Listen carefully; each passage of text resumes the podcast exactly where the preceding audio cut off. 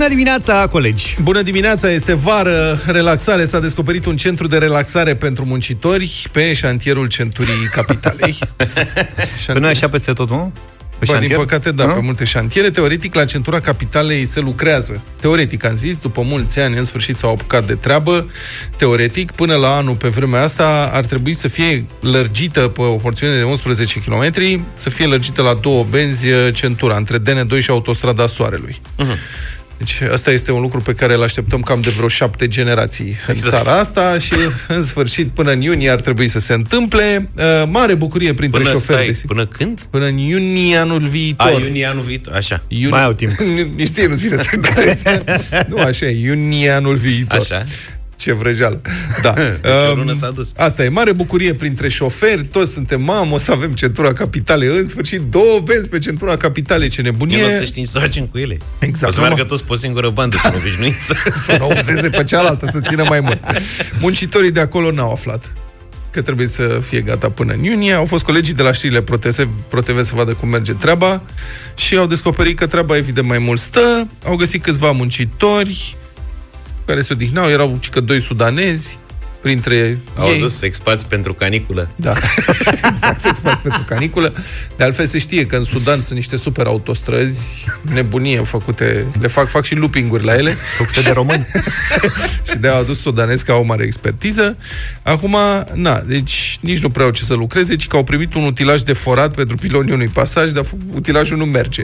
Atenție că... Suntem cam bancurile mele de la Radio Erevan. să nu uităm că ultimul ăsta de forat s-a pierdut pe sub Dunărea cu niște ani, deci mare grijă ce faceți. Cred că îl mai da. caută domnul Tudose. Exact.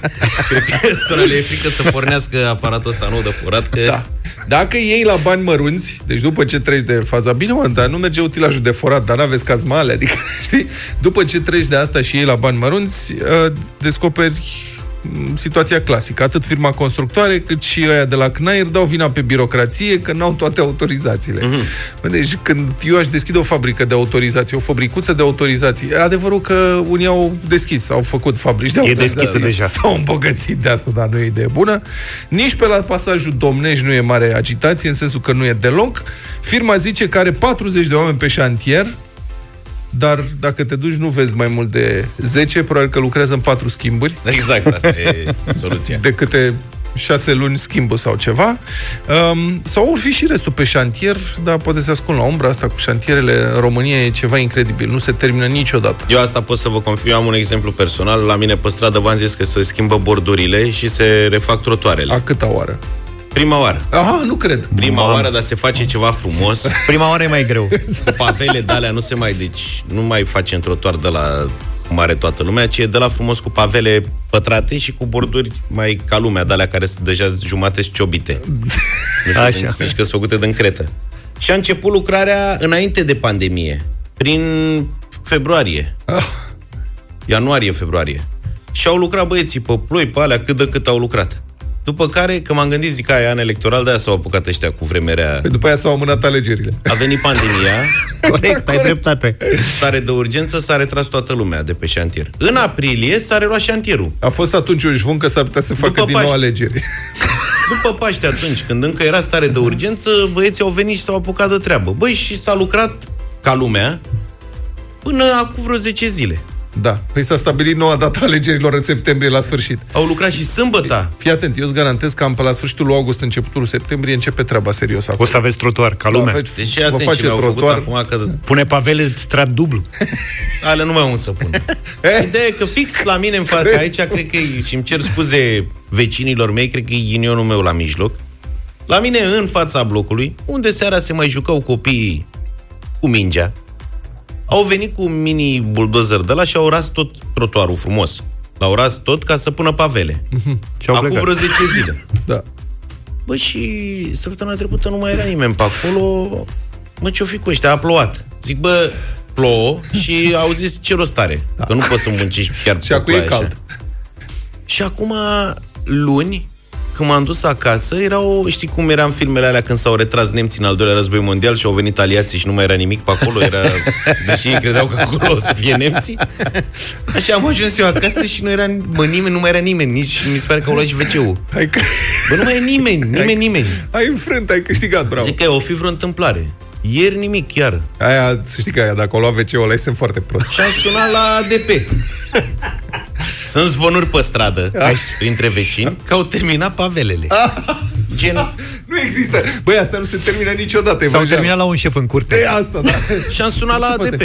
Bună ziua, fiți da, sunt și eu un cetățean. Am sunat ca particular, n-am zis că de la presă sau mai știu eu ce. Nu, particular, fiți amabilă, sunt și eu un locatar de pe stradă, am o lucrare și nu... Ți-ai luat și vocea aia și ea? Zice, nu, nu, nu. Zice, da, imediat vă fac legătura. Mi-a dat pe cineva, mi-a răspuns un băiat. Da, spuneți. Zic, la mine pe stradă se schimbă și bordurile și trotuarele și zic, mi-au ras trotuarul frumos și nu mai e nimeni. Stați un pic. Zice, cineva zice că pe stradă nu mai sunt borduri. Nu zic, sunt, bordurile sunt. Nu mai e, nu mai e trotuarul. adică ăla l-au ras și încă nu mai, și nu mai sunt muncitori. Știți, mă, ceva de... Sunați, vă rog, la... și mai sunați odată și cereți la drumuri. Am mai sunat da, odată... Câte numere de... Câte telefoane ai dat? Că nu cred că... Două, mă. Asta și mi-a dat la drumuri și mi-a răspuns la drumuri o domnișoară. Și a da. zis, da. spuneți-mi, vă rog, un număr de telefon și un nume. Eu îi transmit domnului director general situația dumneavoastră. Și vă sună el negreșit. Ca și e procedura. Evident că nu a sunat nimeni. Vreau să-l întreb pe domnul director dacă la dânsul în casă în baie... Nu mai are minute. Tot așa face, rup, rade toată gresia și stă pe urmă cu baia așa jumătate până vin pavele sau ce și, mai fi. Și fără wc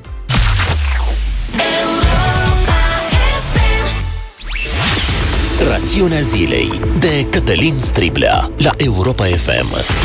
Bună dimineața, Cătălin! Bună dimineața, domnilor! Bun găsit, oameni buni! Am văzut planul de relansare economică al guvernului și, dacă totul merge bine, în șapte ani o să avem o țară ca o floare. Important este însă să găsim și banii și funcționarii care să împlinească toate promisiunile, care nu sunt mult diferite de cele din campaniile electorale trecute. Rațiunea zilei de Cătălin Striblea la Europa FM.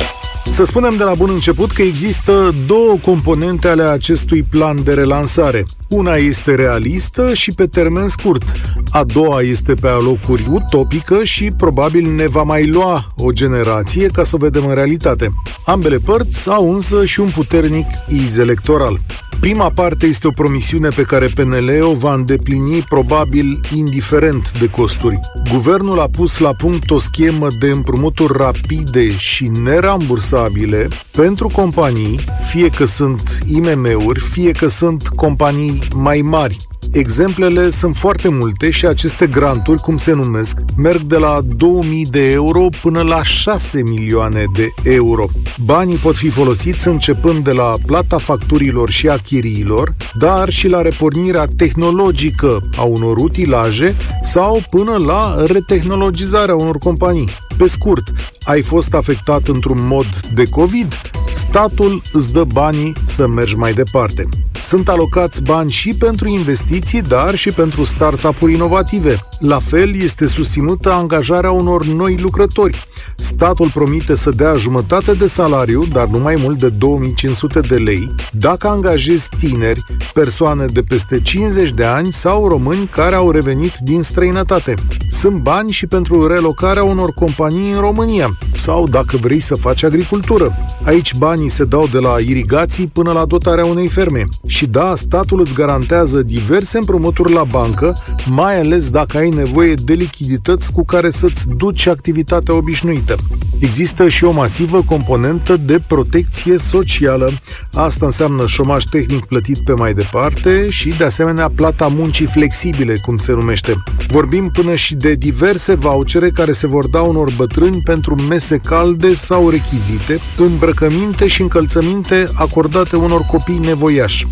Ce v-am povestit eu aici costă cam 30 de miliarde de euro. O parte din bani ar trebui să vină de la bugetul României, o parte sunt bani europeni din mai multe programe aprobate sau în curs de aprobare, iar o parte vin din împrumuturi de la bănci.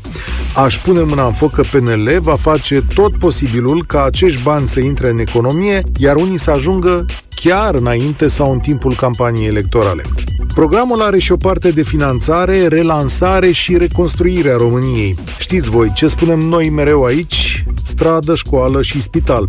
Partea asta ar dura până în 2027 și ar presupune 3000 de kilometri de autostradă și drumuri expres, 3000 de kilometri de cale ferată, 3 spitale regionale și investiții pentru transformarea digitală a administrației. Și da, chiar și mai multe linii de metrou.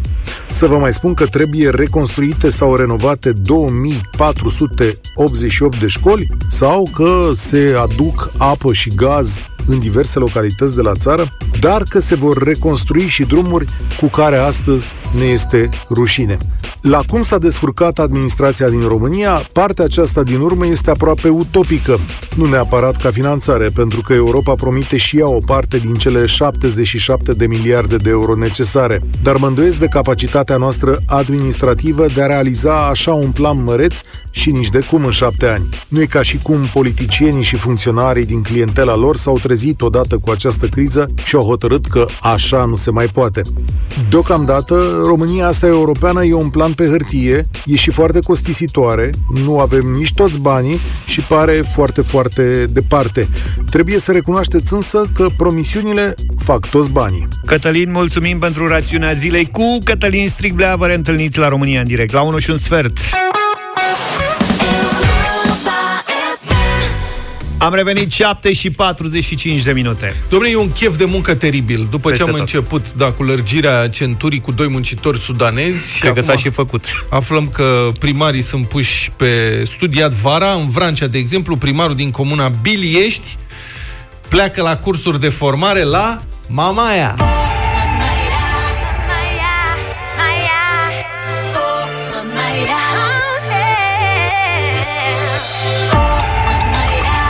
Ceea ce eu nu înțeleg, adică nu poți să te duci la cursuri la formare la Mamaia. La Mamaia te duci dacă ești deja format. Corect. Deci nu pleacă nici singur, mai merg și câțiva funcționari din primărie, trebuie să aibă un grup de studiu, că singur nu ai spor dacă te duci la Mamaia. Pe când vine roaba aia, nu poți să te ocupi de ea singur, știi? Da, nu cred că domnul e cu roabă, mă rog, Table singur nu prea e plăcut. da. Primăria Comunei Biliești, condusă de liberalul Vasile Chirilă, cheltuie în această vară 50.000 de lei plus TVA pe cursuri de formare profesională. Pandemia de COVID-19 n-a potolit setea de cunoaștere a primarului Chirilă și subalternilor care se duc în Mămăica. Uh, După o nouă metodă impusă printre primările din Vrancea, Comuna Biliește a achiziționat și servicii de asigurare de viață pentru 13 persoane. Ce frumos. Deci, practic, acum, cu asigurare de viață din banii contribuabililor, COVID-ul e doar un moft, nu-ți mai e teamă de nimic. Dânsul a ales, deci domnul primar, și cu asigurare de viață, a ales acum un curs intitulat Sistem de control intern managerial. Și se plătesc niște mii de lei, uh, separat pentru domnul primar, cu ordin de plată, pentru cazare și masă. Mai sunt și alte cursuri la Mamaia, taxe și impozite locale, management financiar și contabilitate bugetară, achiziții publice, comunicare organizațională, este o nebunie. Curs de F5 nou? Da, da, dat F5 pentru SICA. Primarul zice că el nu s-ar duce, domne. Dar îl obligă legea să se instruiască, să țină pasul cu vremurile, face următoarea declarație pentru ziarul adevărul. De când sunt eu primar, adică de 8 ani, n-am fost niciodată la un astfel de curs, nici măcar prin Asociația Comunelor. Mi s-a recomandat de cei care au venit prin control că ar fi bine să merg și eu la cursuri. Pentru că sunt probleme legate de controlul de management intern de care răspund. Ai Hai, văzut? uite, zice că vara asta sunt la Mamaia, nu mai sunt în sate. Du-te și matale să înveți ceva. Hai, du-te și mata la mare, e bine și pentru ten. Vitamina D îți trebuie. I-a făcut o recomandare. Dacă i-au recomandat oamenii care au venit în control, e ca la recomandarea medicului. Pot să iau și eu niște colegi să nu mă simt stingher acolo, așa. Cărcotașii, mai zice domnul primar pentru adevărul, cărcotașii spun că sunt la ultimul ma- mandat și din cauza asta merg la curs, că nu mai prind altul. Da, electoratul va decide. da, va decide asta. Și domnul Chirilă n-a știut să spună dacă își va lua și familia la mare, precizând că trebuie să plătească din buzunarul propriu dacă o face, ceea ce mi se pare că e o mare greșeală, adică familia nu lucrează deja în primărie, cum arată?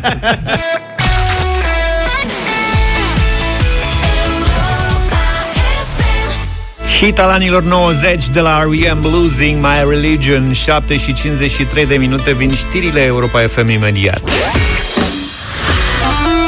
Ruri și Europa FM te invită acum la concurs ca să ai un start bun de dimineață. Dacă te-ai înscris pe europafm.ro, completând răspunsul la întrebarea Tu cum îți petrești timpul în grădină, află acum dacă ai câștigat o motocoasă Ruris cu pornire electrică. Ionuț e în direct cu noi. Bună dimineața, Ionuț! Salut! Bună dimineața! Ce faci? Uh, sunt în drum spre un nou job, sper. Ah, speri. Bine, nu te reținem mult atunci ca să-ți treacă emoțiile, te mai ținem noi totuși puțin uh, de vorbă. Ia zine cum îți petrești timpul în grădină. Uh, mi-ajut părinții de fiecare dată când am ocazia. Sincer, mai sunt iarba, mai strâng ce e de strâns pe acolo, mai fac curat. Bine, dacă e vorba de părinți, nu cred că îți lasă ei prea mult de făcuție. Mai mult alinți, așa. Da, normal, normal. Auzi, Eu, Ionuț, da, ca să, înțeleg să că fiu și eu acolo aproape de ei, zic și eu, hai că ajut eu, ajut eu. începând de astăzi zici că ai un job nou? Sau tu ești la un Uh, interviu? Sper să am. Nu, mă duc la o probă de lucru.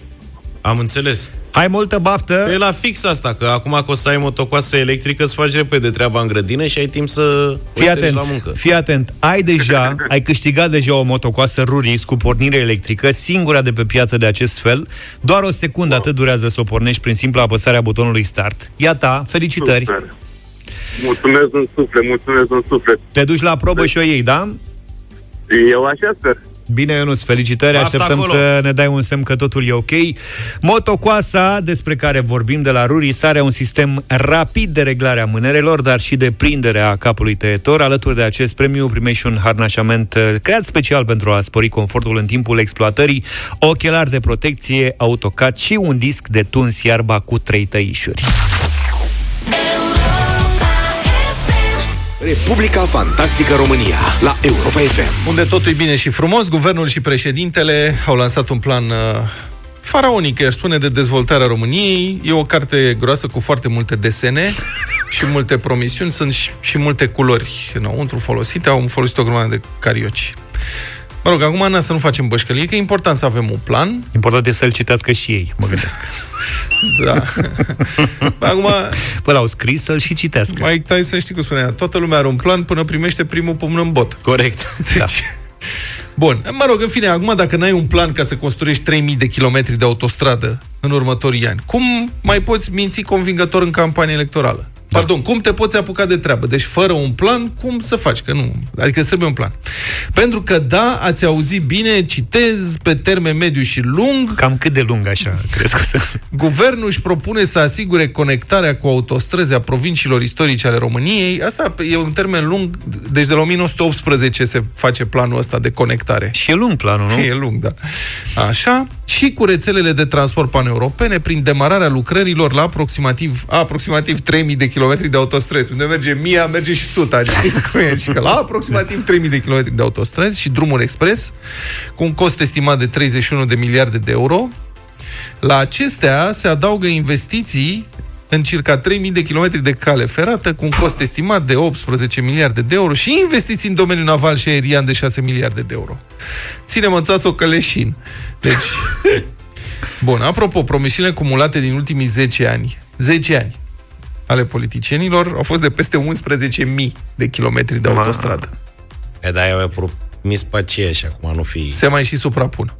Pe asta. Cam, 8, cam 89-90%. Da. Deci din Adevărul că 11.000 se suprapun tot la 3000 ajungi. Da, din, u- băi, nu știu, din 11.000 eu zic că 8.000 se suprapun. Cam așa. Dar mai rămân 2-3.000, vorba aia, știi? Exact. Deci au zis bine, băieți. Radu Berceanu în 2008 promitea exact 836 de kilometri de autostradă. Ce mai face, domnule, domnul Berceanu? Nu mai știu Promite. nimic de asta.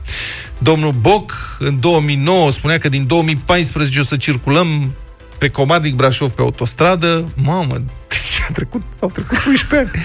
Alexandru Nazare, un ministru al transporturilor și el, în 2012 o să dea în folosință peste 200. Ovidiu Silag, în 2013, în jur de 300, zice. Astea sunt citate, colectate de colegii de la știrile ProTV. Victor Ponta, în 2018, România va avea toate provinciile istorice unite printr-o rețea de autostrăzi. Bă, deci nu una, o rețea, o rețea. întreagă. Avea înțelegeți? care în mână când po- promite. Dan Șova e- a fost foarte precis. A promis 1797 de kilometri de autostradă. Ăla era cel mai hotărât așa, pe mine aproape m-a convins. Avea un ton, era... El a făcut, el ne-a lăsat Da, studii da. de fezabilitate pentru vreo 5-600 de kilometri, care sigur expirau în 2-3 ani, dar el le-a făcut, adică vina Cred că noastră erau că- mai mulți kilometri totuși, nu de 500. Acum, dacă eu îți dau ție o ciocolată și ție îți expiră în debara, nu-i vina mea. Eu ți-am dat ciocolată. Vezi? Eu am rus în 2016 încă 250 de kilometri de autostradă. Rovana Plumb promitea 180 de kilometri. Deci una peste alta a, Rovana avut, Plumb nu era la mediu? a fost în mai multe locuri. A, A fost, fost. și la S-a mediu, a fost împărțit. și la transport. Pentru mine a rămas la dezvoltare. doamna A de fost la și la mine. coafor. Da, era el la coafor, se ducea cel mai des. În total, cred că acolo, la Ministerul Transporturilor, i-au permis, adică ea căuta ministerele unde erau uși de alea duble, ca să poată să intre. Cu coafură. Da, deci una peste alta, Băi, 11.000 Scuză-mă un pic, stai puțin. Ne scuzați, doamna Rovana. Doamna, dar doamna nu se Plumb, poate, adică- nu, doamna Plumb a fost cea mai aproape, cea mai sinceră. Hai să 180, sigur, n-a făcut nimeni nimic. Da. Dar a fost cel mai aproape de Așa e, realitate. ea a fost, da, cea mai aproape de realitate, în sensul că dacă nu faci nimic, 180 e cel mai aproape de nimic din toate promisiunile. Ai văzut? Și cel mai tare a fost domnul Șova, 1797. Bun. Deci câți au fost în total? 11.355. 11.355 s-au pro- promis, sunt 800 și ceva în momentul ăsta, împrăștiați prin țară în tot soiul de bucăți, nu există nicio legătură coerentă. Da, dar s-au consumat multe carioci ca să deseneze autostrăzi pe diverse planuri. După 30 de ani de eforturi de acest gen, România are cel mai mic număr de kilometri de autostradă pe cap de locuitor din Uniunea Europeană, dar e bine să ai un plan. Nu, și e bine că, așa cum spuneai, sunt amplasate interesant bucățile alea. Da, poți să- Că, practic sunt niște autostrăzi de răcorire, că te enervezi pe drum, știi? Și din când în când ai de autostradă și o ușurare. Mamă, autostradă! În plus, Și mergi în 50 plus de au kilometri dat, țeavă și te răcorești și poți să-ți reiei drumul firesc. au, au dat câte puțin ca să ajungă la toată lumea. Da. Mi se pare. Bun, da, s- să fim serioși, că asta e, planul a fost prezentat, uh, a fost, dar uh, te întrebi al cui e el de fapt. Mm. Pentru că dacă te uiți în istorie, vezi că au fost mai multe promisiuni de acest gen, dar ieri a fost derby. Deci în campionatul ăsta al bătăi de joc și ridicolului, ieri a fost derby PSD-PNL. Uh-huh. Pentru că PNL a venit cu planul ăsta de 100 de miliarde de euro în 10 ani, dar care nu, adică are mii de kilometri de autostrăzi, căi ferate, OZN-uri, avioane, tot ce vrei tu și alte lucruri de dezvoltare, bani pentru firme, educă, domne, tot, tot, orice vrei, bani, dezvoltare, miliarde. 10 ani. Da, 10 ani, ba chiar pe alocuri chiar și un pic mai mult, dar nu mult. Ok. Practic, Practic, deci să ne așteptăm sunt- ca peste vreo 9 ani să înceapă ceva de Nu pe începe acolo. nimic. Nu, stai și puțin, după ce s-a... planul e pe 10 ani, scuză-mă. Da. Planul e pe 10 ani? Da. Ei cred că rămân acolo 10 ani. Păi asta e E numai, dar nu-i pentru Discuția. ei. Planul e pentru țară. pentru... Uite, Ah, vezi, ok. mă, Luca a înțeles foarte Da, bine. mă scuzați. Deci eu după ce PNL-ul a venit cu acest plan, PSD a înnebunit de nervi. Mai întâi, senatorul PSD a contraatacat tare de tot. De asta am zis că a fost derby. A ieșit senatorul PSD, Radu Oprea, cu o declarație foarte dură. Citez. Un program de amatori, de mituit alegătorii, o bătaie de joc pentru această țară. Am încheiat citatul, asta este opinia PSD despre acest program. O mizerie îngrozitoare, practic, și după care a venit domnul Marcel Ciolacu și a dat lovitura de grație. Programul acesta e copiat de la noi. Am câștigat alegerile 2016 cu el. Băi, vă, vă imaginați, deci, Deci țara la asta bătaie din- de joc e de la ei. da, adică vine unul, bă, ce porcărie asta îngrozitoare, mințiți oamenii, nenorociților, sunteți... Și, vine vine șeful. celălalt, L-ați copiat de la noi, ăsta era al nostru, mă! Sunt minciunile noastre, mă, cum vă permite să ne furați minciunile noastre? Bă, Ce eu mai cred că nu ridicol s-o nu există. nu s-o Genial. să fie plagiați. Pe cuvânt, ieri Ponta l-ai văzut pe undeva, cred că e Nu, fiert, i-a îți dai tăcut, seama. Era mort, adică mama, ăștia mi-au... Băi, ce mai e de spus e cascadorii râsului de dimineață până seara aici? Tom Boxer, Anca Pargel și Fly Project s-au auzit peste tot, peste tot, inclusiv în uh, autobuze, tramvaie, mijloace de transport în comun. Moment în general. istoric în București, nu știu dacă ați văzut, autobuzele au început să meargă pe liniile de tramvai. Deci, practic, gata, administrația Firea a schimbat macazul. Au început să Ua, meargă ua. și pe șinele de tramvai îngrădite, că pe șina de tramvai aia Da. clasică Nu, mergeau ci de că acum mult. merg legal pe șine Da. de tramvai, până acum mergeau ilegal. Revoluție în trafic se cheamă Revoluție. asta. Cred că o să ia foc ăștia de la poliție, că mergea acum poliție, era domeniul poliției și al salvărilor. Și al, Linia și al de tramvai. BMW-urilor. și al bombardierilor. Nu, nu, nu, Exact. bombardier, alo, pe linia de tramvai îngrădită, nu, nu. No, N-ai văzut tu, vezi că tu Au mergi- fost câteva cazuri izolate, Hai, mă, nu pleacă serios, de că e aici. complicat Da. să mai ieși de acolo și Dar te pe ăla prinde care a ușor. luat-o pe podul Grand pe linia de tramvai cu... Și Giovanni a luat-o. Da, acolo așa, e cu Giovanni, terasa, și a Giovanni rămas- Becali a luat-o pe acolo, că a zis că are mașină mare și, Și a și, rămas și acolo acolo e prost. cu spațiu E cu verde. terasament, între- da. Ce Da. Deci asta a fost, s-a inaugurat, premieră națională, doamna Firea s-a urcat și dânsa într-un autobuz să vază cum se circulă pe banda unică E chiar ca lumea, domnule. și când a prins autobuzul viteză s-a speriat și i-a zis să o lase mai moale. Să meargă încet să nu cădem. să meargă foarte încet. Țineți-vă de pară! Foarte, cât poate de încet. Am auzit că o să cad oricum. Dar oprește naie bamporul! Da. Deci de, haide să, mergem, Viteza asta mă amețește de tot. să mergem pe linia de tramvai, dar încet. Cum e aia, băi? Să meargă încet să nu cădem? Să meargă încet să nu cădem? Cum adică? A scos furumbelul. De asta, Apucă-te e, de bară! de, asta e, ce- de asta e cel mai frică. Da, deci ați auzit și șeful STB s-a executat imediat. A zis să meargă Cât încet. poate el de încet. Cât poate de încet. Și a Păstele lăsat de a doua. motorul. Vânză. Cu motorul. Îți dai seama, șoferul era ai de steaua. Îți dai seama ce a fost în mintea lui. El săracul nu putea să spună nimic, dar era ai de... Bă, dar n-a fost inspirat să accelereze. Bine, dă- doar câteva linii au privilegiul ăsta deocamdată. Nu e revoluție pentru toată lumea. Asta e. Practic, unde e linie continuă între șinele de tramvai, pe acolo trec și autobuze. Înțelegeți că am mai râs, vorbit despre asta. Deci, la trasat linie continuă să nu aibă tentația să se depășească unul pe celălalt sau ceva. Adică- Bun. Sunt oarecare probleme la sistemul ăsta în premieră națională, au constatat cei de la clubferoviar.ro. De exemplu, acolo unde refugiile sunt față în față, nu intră autobuzul și tramvaiul, unul pe un sens și pe celălalt, celălalt pe sens opus. Nu e mic, o să Eu mai ia asta- cu dalta la refugii zilele astea. Eu asta remarcasem de când s-a făcut proiectul, adică am crezut că... Toată lumea a remarcat din prima. Da, că nu se poate, Păi tehnic. nu, tehnic nu se poate. Dar or să facă ei cumva. Da autobuzul puțin cu spatele, îți dai seama, o să iei scene de alea. Știi cum se face acum? Cu semaforizare ca la ecluză. Practic, ved, văd în depărtare. Deci Da. s-a făcut experiment, s-au făcut uh, filmuleț și vine care ajunge mai aproape, știi, oprește și stă până trece celălalt prin ecluză. Și după ce trece ălălaltul, pleacă și ăstilantul. înțelegi? Eu Intră, cred că o să da. fie un pic mai românește. O să vină și o să încerce care intre primul. Da, uh, altă distracție va fi când se va strica vreun autobuz pe banda unică Oh, oh. încredită. Deși nu cred, n-am auzit să se strice autobuze vreodată prin București sau să ia foc. Sau Da, să nu ia foc ceva. în rest. Da. În principiu asta a fost o întrebare, că n-ai cum să tragi autobuzul pe dreapta, fiind garduri și pe o parte și pe cealaltă. Dacă se strică, practic blochează și tramvaile și autobuzele Blochează respective. tot, e nenorocire, și salvările și pompierii. Da, dar directorul general al STB a declarat la știrile ProTV că există soluție. Directorul general al STB, Societatea de Transport București, da. spune așa, citez, când rămâne un tramvai defect, cu serviciile noastre îl putem depăși. Mm. Pentru că, practic, autobuzul nu merge pe șine, mă înțelegi? Ai prins-o? Și atunci poate să ia prin stânga, să-l depășească. Smart. Dar acestea sunt cazuri extreme. Dacă rămâne un autobuz defect, s-au gândit la tot. Am discutat să putem reloca acele garduri împrejmuitoare, să ridice de acolo. Deci, înțelegi, ei se- s-au gândit că dacă Am rămâne vorbit eu cu autobuzul, cineva și scoatem gardurile. dar Asta vin e cu de- flexul da. și taie gardurile ca să scoată autobuzul. Cum să relochezi gardurile? I-a întrebat pe băieți, băieți, putem să tăiem gardurile alea repede în caz de ceva? Da, boss, le tăiem, păi noi le tăiem noi. Se strică autobuzul și auzi, fiare luăm. Da, Știi? mă, și îl da, scot nu, de este acolo. incredibil.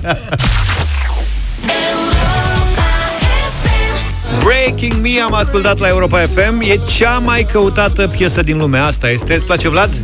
O urăsc. De cu ce patima. o urăști? Pentru că pf, este pe toate posturile oriunde te duci pe net, pe TikTok, pe Așa este. Breaking la Me orice e... oră dai pe dai de asta. Lai, lai, lai, lai. Breaking Me e în momentul ăsta cea mai căutată piesă conform Shazam din întreaga lume, aproximativ 5 milioane de Shazamuri.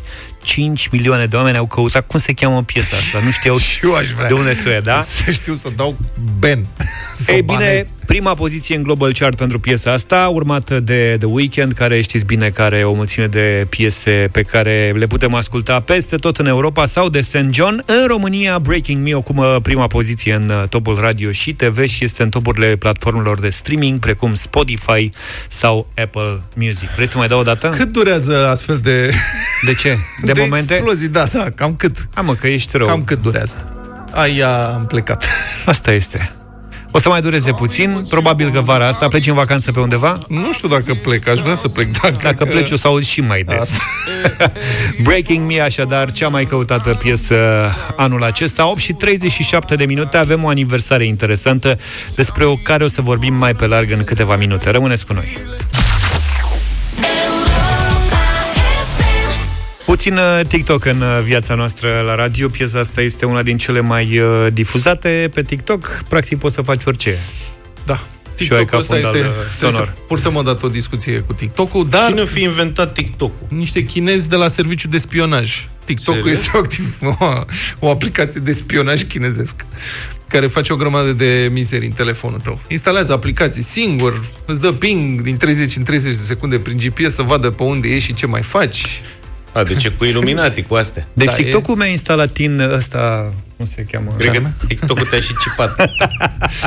În altă ordine de idei, prieteni, astăzi se împlinesc 123 de ani de când Marconi obținea licența pentru că inventase, și anume, radioul. Și asta? Radio. Da. Și nu știu voi, dar eu nu am Altă crescut. aplicație bună, Eu am- radioul. Ha? Altă aplicație bună, radioul. Eu am Asta crescut când a cu apărut, radio. Eu am crescut cu radio, adică sunt o grămadă de întâmplări și de sunete pe care le țin minte. Se asculta radio, era o nebunie să ai radio dacă se putea un radio mic cu tranzistori pe care să-l iei pe plajă. Și pe plajă puteai să asculti acolo radio vacanța, cam asta ascultai. Mamă, cât de tare era Radio Vacanța. Hmm? La Costinești țin Mă minte fascina. că asta era treaba, radiostanția Odăh. Ia uzi, asta e! Mai există, mă, radio vacanță? Nu cred. Ia uzi.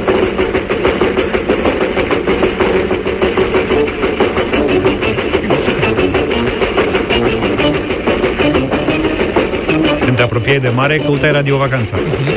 Absolut. Aici, Radio Vacanța. Hier spricht der Ferienfunk. This is Radio Holiday.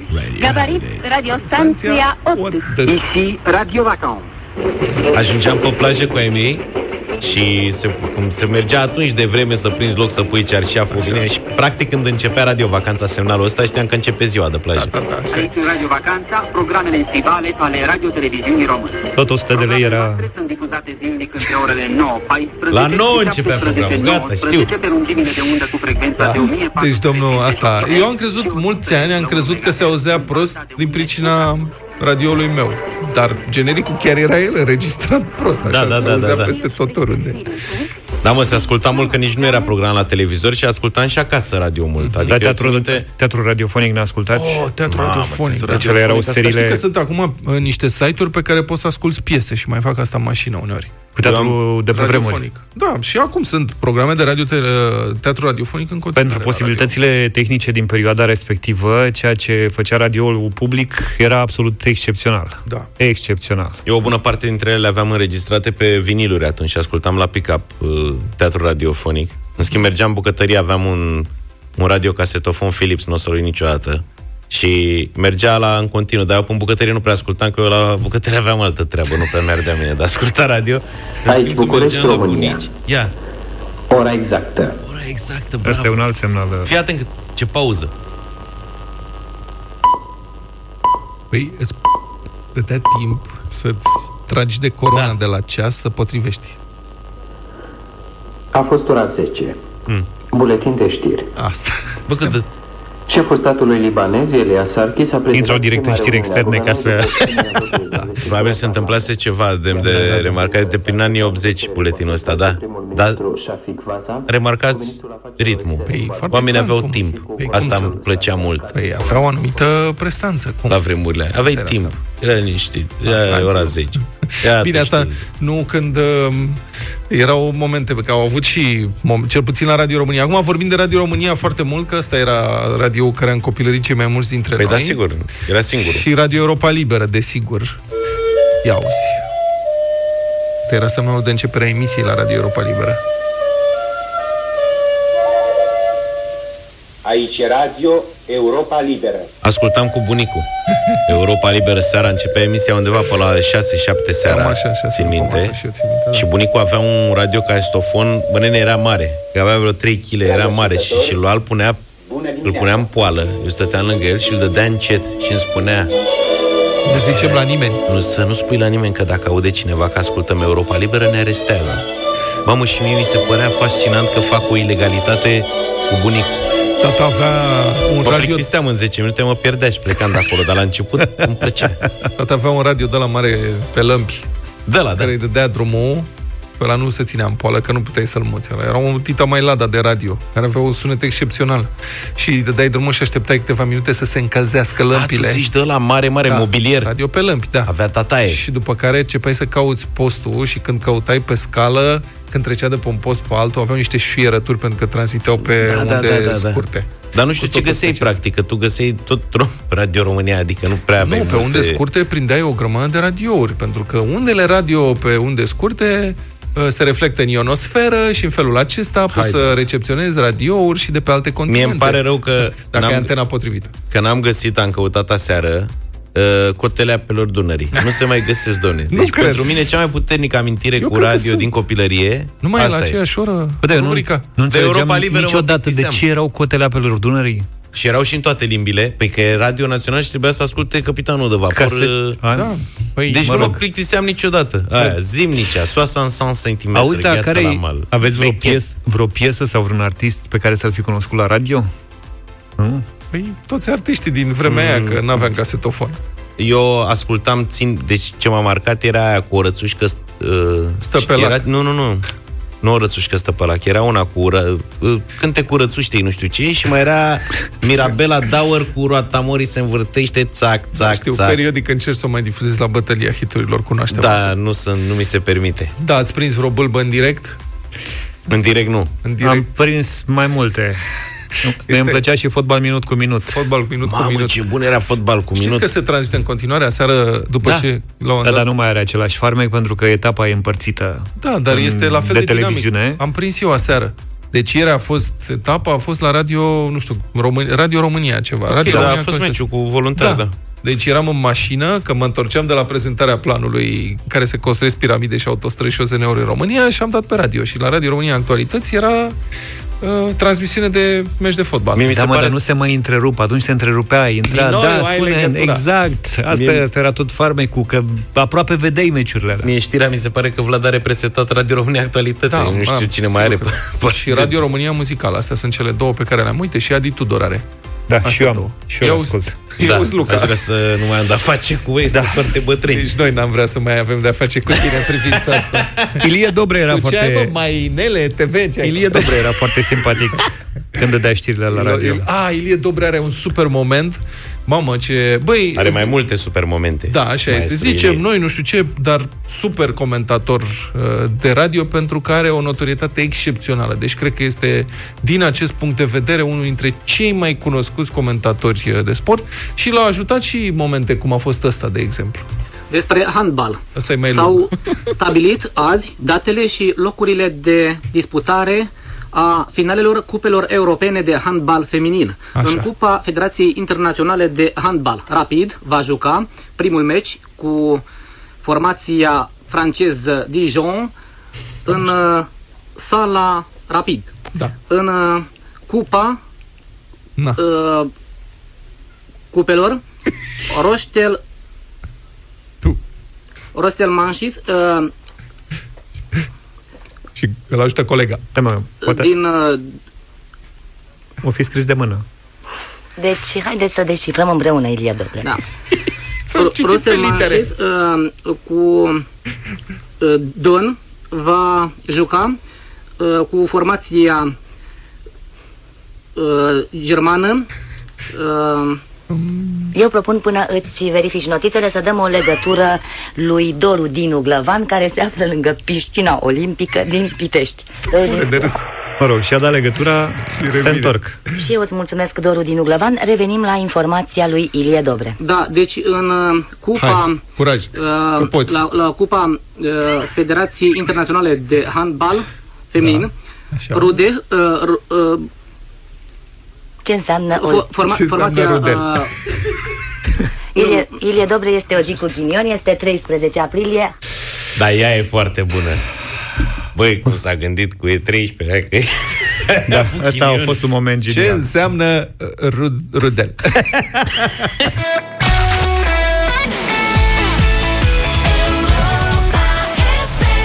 Spuneți, domnul Luca. Ne Am distrăm și noi pe aici. făcut-o. Da. Noi ne bucurăm că vine vacanța, dar v-am spus, în vacanța asta eu nu cred că o să tund iarba cu farfecuța de plictiseală, că nu Avem cred o că plec pe motocoasă, nicăieri. dacă vrei. Mai avem speranță că plecăm în Grecia, dar este Eu tot le am, adică te rog. nebunie. Au închis, Grecia au închis 5 din șe- cele 6 puncte de frontieră. A rămas doar culata Promahonas. Poate că Asta cu știe Zaf. culata e mai nasol de ce? Că ne împiedică să ajungem pe insula noastră Tasos. Trebuie să ocolim 200 de kilometri acum ca să ajungem la acasă, cum ar veni. Da, este o coadă infernală, am văzut imagini, este ceva incredibil, sunt kilometri întregi de coadă acolo ca să intri în, uh, în Grecia. Ce să spun, uh, ieri a fost un incident cam ciudățel cu un avion charter plecat din România care a ajuns în Creta. Și Ieri a tot- fost primul. Da, și toți românii au fost băgați claie peste grămadă într-un spațiu mic ca să fie testați cu toții și au stat acolo ore întregi cu copii, cu bebeluși, Da. cu și cam ostilă treaba. Inițial, s-a, s-a, autoritățile elene au anunțat că o să fie testați aleatoriu turiști. Da, i-au testat pe Acum toți. au Aleatoriu testat tot toți. avionul din România. Primul avion care a ajuns, practic, în Creta de la noi din țară. Da. Răzvan Pascu, uh, colegul nostru, expert în turism, e în direct uh, prin telefon. Bună dimineața! Răzvane, dă-ne vești bune. Ce ne facem, Răzvane? Ce se întâmplă, Răzvan, cu povestea asta cu grecii? Mm, Nu știm. Vă spun sincer că inclusiv pe cei de la Organizația Elene de Turism din România a luat un pic prin surprindere. Părerea mea personală, acum nu am o informație oficială, dar cred că i-a prins un ușor nepregătiți la granițe și nu au echipamente ca să facă scanări, nu au echipamente ca să facă testările de COVID, astea aleatorii, și de aceea au preferat să închidă granițele. Dar cred că e doar o măsură temporară, cred că în câteva zile maxim se va uh, reveni, pentru că își dau și ei seama că o să se creeze panică, aglomerație, neliniște, oamenii poate chiar să renunțe la vacanțele lor. În acest moment, informația oficială pe care avem este aceasta, că granița e deschisă doar la culată. Pe de altă parte, am primit ieri câteva comentarii ale celor care um, mă urmăresc pe Facebook și mi-au scris foarte clar că, doamne, am intrat și la, pe la Macaza și prin, uh, unii mi-au zis că și prin Nevzonia, asta e prin Macedonia. Acum, informația oficială este că granița cu Macedonia nu va fi deschisă nici măcar în următoarele două săptămâni, pentru că în Macedonia a crescut mult numărul de cazuri. Da. Eu nu m-aș Deci baza dacă- pe astfel de informații date așa pe Da, net de la da. cititori, că n-ai, Nici te eu. duci până acolo, Nici faci eu. niște sute Da. de kilometri și descoperi că de fapt uh, informația era falsă. Și ce faci? Prinde orbul, scoate ochii. Deci informația Așa e. oficială e că e un singur punct deschis, culata Promahunas. Exact, asta e informația oficială. Deci sunt niște excepții, într-adevăr, pentru probleme de sănătate, pentru afaceri și pentru diplomați. Știu eu ce-o fi declarat România de au reușit să treacă granița, nu, nu, nu pot să-mi dau seama. Deci ce știu eu oficial acum este că um, prin Macedonia în niciun caz, deci mai ales cei care ne ascultă din vestul țării, de obicei ei ar fi mers prin Serbia, Macedonia, deci să ocolească, să o ia prin Bulgaria și pentru ieșire, asta e pentru intrare în Grecia. Pentru ieșire însă am văzut aseară târziu mă, pe pagina de Facebook a consulatului nostru de la Salonic au postat că la ieșire sunt ac- acceptate trei granițe. Deci se poate și prima casa, deci dacă vii din Tasos poți să vii, dacă vii de pe insula noastră, cum zicea Luca, Da. Uh, și de asemenea inclusiv prin Macedonia, pe la Evzoni. Și acum aș vrea să mai zic câteva lucruri despre formularul acela, că și el a, a, a băgat așa un pic de panică. Uh, formularul, de trebuie completat un formular online înainte să pleci în uh, Grecia. El trebuie completat cu minim, minim, minim 48 de ore înainte de plecare, deci poți să-l faci cu 3, 4, 5 zile înainte să pleci. Aștepți primești, după ce îl completezi, primești un, un, o confirmare pe e-mail și apoi după câteva ore vei primi un alt e-mail care are un QR cod, adică un cod ca un cod de bare. Tu trebuie să ai codul ăla pe telefon sau să-l printezi pe o hârtie și să pleci cu hârtia aia. Acum, de exemplu, dacă te duci și ai de gând să faci un circuit, să spunem, și să te cazezi în mai multe locuri, o să vedeți că fizic pe formularul ăla n-ai unde să treci mai mult de trei locuri de cazare. Și atunci sfatul pe care l-am primit de la m, cei din Grecia a fost să uh, facem două formulare. Deci punem cazările în ordine, trei, de exemplu, trei cazări pe un, uh, un formular, pe următorul formular încă două și tot așa. Dacă mergem cu copii sub 18 ani, nu trebuie să le facem formular individual, ci îi, trece, îi trecem și pe ei pe formular cu părinții. Uh, și de asemenea, dacă cumva greșiți ceva, nu se poate să intrați și să refaceți formularul, trebuie să faceți unul nou de la capăt și să luați, să printați codul de bare corect pentru Mamă, deci formularul corect. zici că au învățat de la ANAF, de la noi, cum e cu formularele astea. Exact, ca declarația unică, Crezi că, bravo. crezi că departe de noi și grecii la treburi de genul ăsta? Nu cred. Da, exact. Da. Bine. Răzvan, îți, Cam mul- astea sunt îți mulțumim. informațiile pe care le-am. Mulțumim Și mult, se mai Răz- poate zbura, asta știm sigur că se poate zbura spre insule, deci poate și asta ar fi o variantă Păi și cu bună. aeroportul din Creta, cum facem, Răzvan? Unde mă duc eu, că i-au luat pe aia pe toți să-i testeze. Lu- Luca, ce să zic? Deci ai văzut, a fost un comunicat oficial al celor de la Ministerul Turismului din uh, Grecia acum două zile și spunea foarte clar acolo, românii nu se află în grupa de risc, prin urmare vor fi testați aleatoriu. Cred că am Acum, ce intrat. înseamnă aleatoriu?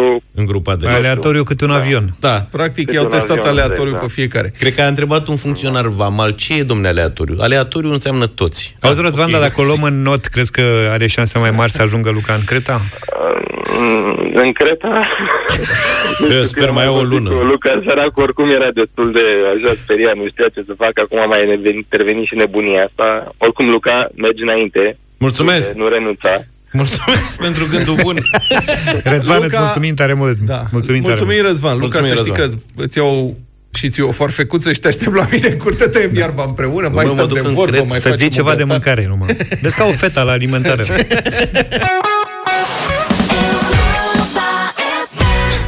Come back to me, to me 9 și 20 de minute. Ne-am întors pentru original versus cover În această dimineață Și avem o premieră, ca să spun așa.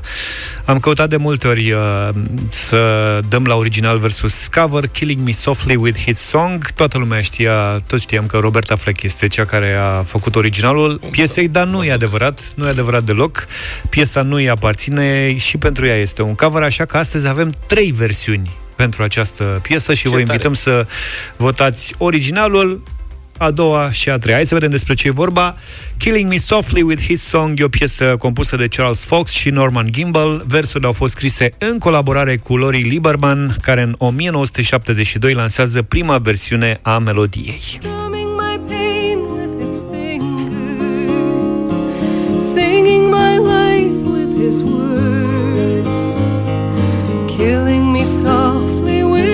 his song, killing me softly with his song. Lieberman a declarat că piesa a fost inspirată de un concert Don McLean la care a participat. Dom'le, întotdeauna am fost convins că piesa asta este o piesă hippie. Habar n-aveam că este făcută în 72, dar serios, acum îmi dau seama de ce. Da, Și este. Mi s-a părut întotdeauna super hippie-oată, așa, nu știu de ce. Da, da. Un an mai târziu, Roberta Fleck ajunge number one în Statele Unite și în Canada cu propria versiune. Strumming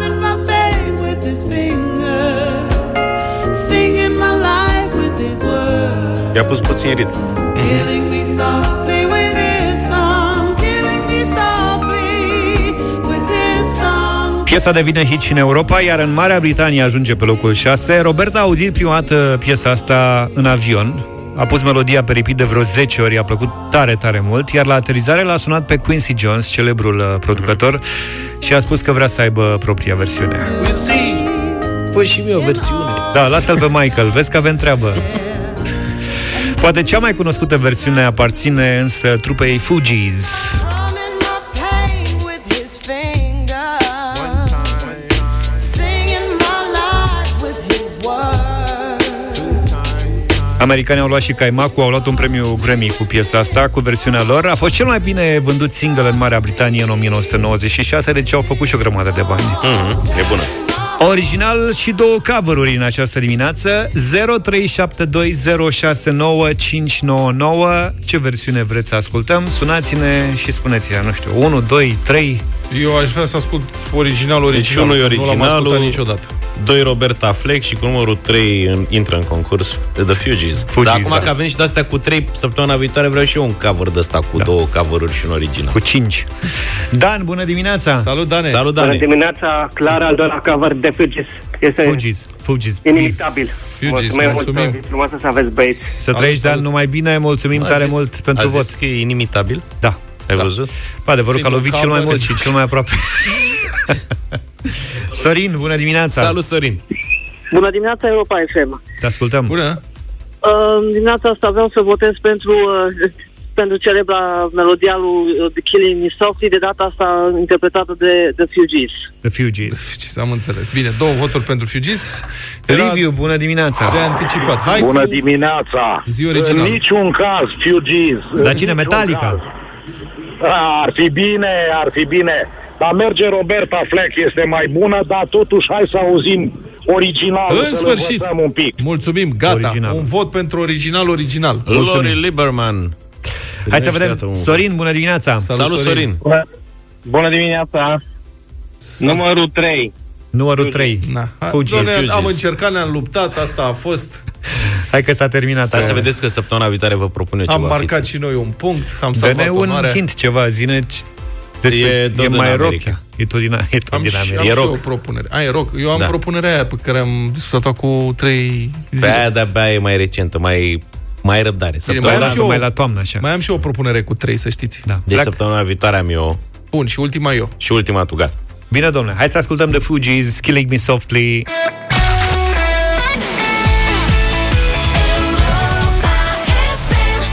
Puia cu Andra și Guz. Dorul am ascultat, 9 și 35 de minute. O localitate din Japonia a interzis utilizarea telefonelor mobile în timpul mersului pietonal, adică Mie îmi prinde bine. de pieton, nu de Slavă mașină. Domnului! Nu de mașină. Da, Înțelegeți? da. Noi avem, adică la noi, marele progres este că ar trebui, scrie în codul rutier, să nu mai umblăm la telefonul mobil în timp ce șofăm. Și este, acum mi se pare că sunt din ce în ce mai mulți care umblă Bă, la așa telefon mobil când șofează pe bune. Am crezut că numai mie mi se Serios, pare. este uluitor. Poate ne-a tras și mai mult atenția că acum a devenit ceva ilegal și e mai kinky și ești mai atent. Da. Dar și senzația mea asta e că 8 din 10 sunt cu telefonul. Dar și văd în mașini de-astea care în mod evident au car kit, au Bluetooth, poți să asculti Da, da, pe... da. Nu, stau cu telefonul sau în cel mai bun caz nu-l țin la ureche, îl țin așa în față și vorbesc la el așa Pe pe Facebook speaker. nu prea poți să stai... Bun, deci în Japonia asta, s-a interzis utilizarea telefonelor mobile în timpul mersului pietonal pe stradă, dar nimeni nu e pedepsit dacă încalcă regula și toată lumea o respectă. E recomandare sau cum? Da, este o, e cam cum, ca domnul Vela, dar în Japonia. În Japonia se respectă. Deci e un japonez cu geacă, a apărut la televizor și le-a făcut o recomandare. Nu știu, um, anul trecut am fost în Japonia și am văzut acolo sunt orice recomandare, dacă ve- e venită din partea autorităților, este respectată. Nici nu cred că există conceptul ăsta de amenzi. Oamenii respectă recomandări pentru că așa, Așa e bine. trebuie făcut. Da. Adică, de exemplu, în uh, metrou, în toate mijloacele de transport în comun, sunt niște etichete discrete pe aici pe acolo, prin care ți se recomandă să nu vorbești la telefon ca să nu-i deranjezi pe ceilalți din jurul tău care poate sunt obosiți, poate vor să doarmă, să se odihnească nițel, că vin de la muncă sau să ducă la muncă și nu vorbește nimeni, deci este liniște în, în orice fel de vagon, de metrou, de tren, de autobuz uh, din uh-huh. Japonia, lumea nu respectă această regulă, deși nu cred că se dau amenzi. N-am văzut pe nimeni care să verifice lucrurile astea. Hai că m-ai făcut curios. Se merge asemenea- cu mașina în Japonia sau ca să știu? Da. De asemenea, pe trotuare sunt desenate din loc în loc săgeți pe unde să te deplasezi, pe care sens să mergi. Deci să mergi pe partea dreaptă sau pe partea stângă. Și toată lumea respectă asta. Sigur, când ies câte 100 de mii odată dintr-o stație de metrou, e și logic că vrei să mergi pe o anumită parte a drumului, dar toată lumea merge pe partea aia. Um, sunt locuri de fum... sunt din loc în loc sunt semne care spun nu e voie să fumezi pe stradă. Nu fumează nimeni pe stradă. Și totuși pentru fumători sunt amenajate în anumite locuri, în intersecții, niște spații în aer liber, marcate de paravane unde poți să fumezi. Și acolo, da, fumătorii japonezi se duc și fumează în locul respectiv, după care își văd de viață. Este, vă spun, altă lume. Și cel mai scump uh, lucru ca să ajungi în Japonia este biletul de avion. Pentru că acolo, de fapt, cazarea și mâncarea sunt mai ieftine ca în Europa. Așa că dacă vreodată puteți, aveți ocazia, găsiți o ocazie, un bilet de avion mai ieftin către Japonia, uh, mergeți, că nu o să vă apară rău deloc. În episodul următor o să vă povestească preț de două ore ce am mâncat acolo, dar asta e un subiect uh, separat. Trei lucruri pe care trebuie să le știi despre ziua de azi. Pe 2 iulie 1964, președintele american Lyndon B. Johnson a promulgat una dintre cele mai importante legi din istoria modernă a Statelor Unite, legea drepturilor civile. Acest document interzicea segregarea în școli, în locuri publice și la angajare. De asemenea, le-a permis și afroamericanilor să voteze mai ușor, fără să treacă o mulțime de teste sau chiar să recite toată Constituția, așa cum li se cerea în unele state rasiste din Sud. We believe that all men are entitled to the blessings Noi of credem liberty. că toți oamenii sunt îndreptățiți să se bucure de binecuvântările libertății, dar milioane dintre ei sunt lipsiți de aceste binecuvântări și nu din cauza greșelilor comise de ei, ci din cauza culorilor, a Because spus of the color of their skin. președintele Lyndon Johnson înainte să semneze legea. A fost nevoie de ani întregi de negocieri și de lupte politice pentru adoptarea acestei legi. Americanii de culoare și-au cerut drepturile cu mai mult curaj, începând din 1954, când Curtea Supremă din Statele Unite a decis că segregarea în școli este neconstituțională. Pe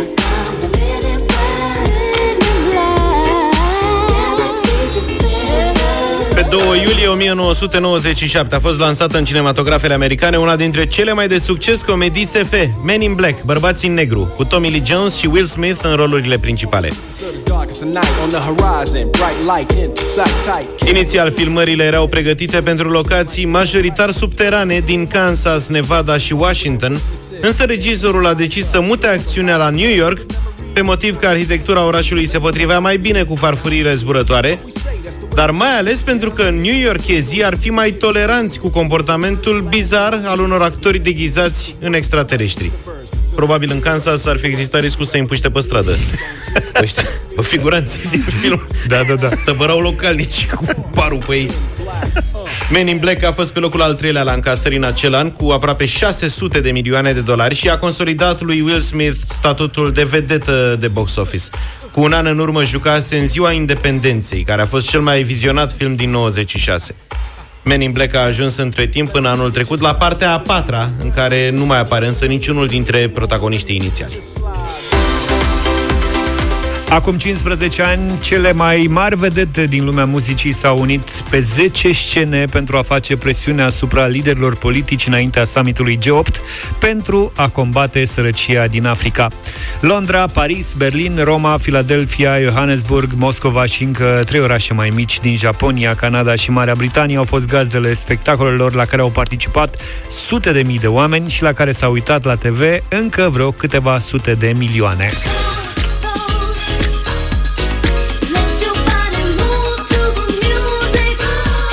Printre artiști s-au numărat Madonna, The Who, Coldplay, Sting, Paul McCartney, Bon Jovi, Brian Adams, Neil Young, Bjork, Green Day sau Pink Floyd.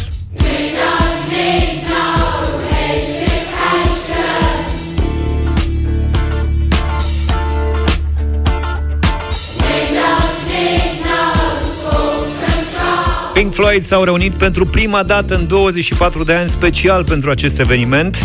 Concertul de la Londra a fost prezentat de Bob Geldof, organizatorul acestui eveniment mamut. Pe scena din capitala Angliei au venit ca invitat special secretarul general ONU, Kofi Annan, și cofondatorul Microsoft, Bill Gates. Fostul președinte sud-african Nelson Mandela s-a adresat publicului de la Johannesburg.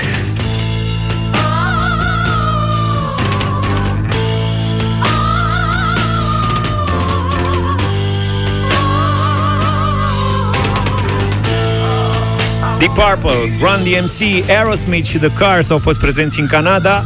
Will Smith a ținut un speech la Philadelphia, unde Stevie Wonder a încheiat spectacolul. Vedetele show-ului de la Moscova au fost Pet Shop Boys. Au fost și trupe care au lipsit de la eveniment pentru că nu și-au putut anula angajamentele pe care le aveau semnate, printre aceștia Spice Girls, Status Quo, Oasis și Radiohead. Iar pentru final am uh, am păstrat chin, pentru că n-am ascultat niciodată și ei prezenți la show-ul de la Londra. Cam atât pentru astăzi în deșteptarea pe mâine dimineață. Numai bine! Toate bune! Pa, pa!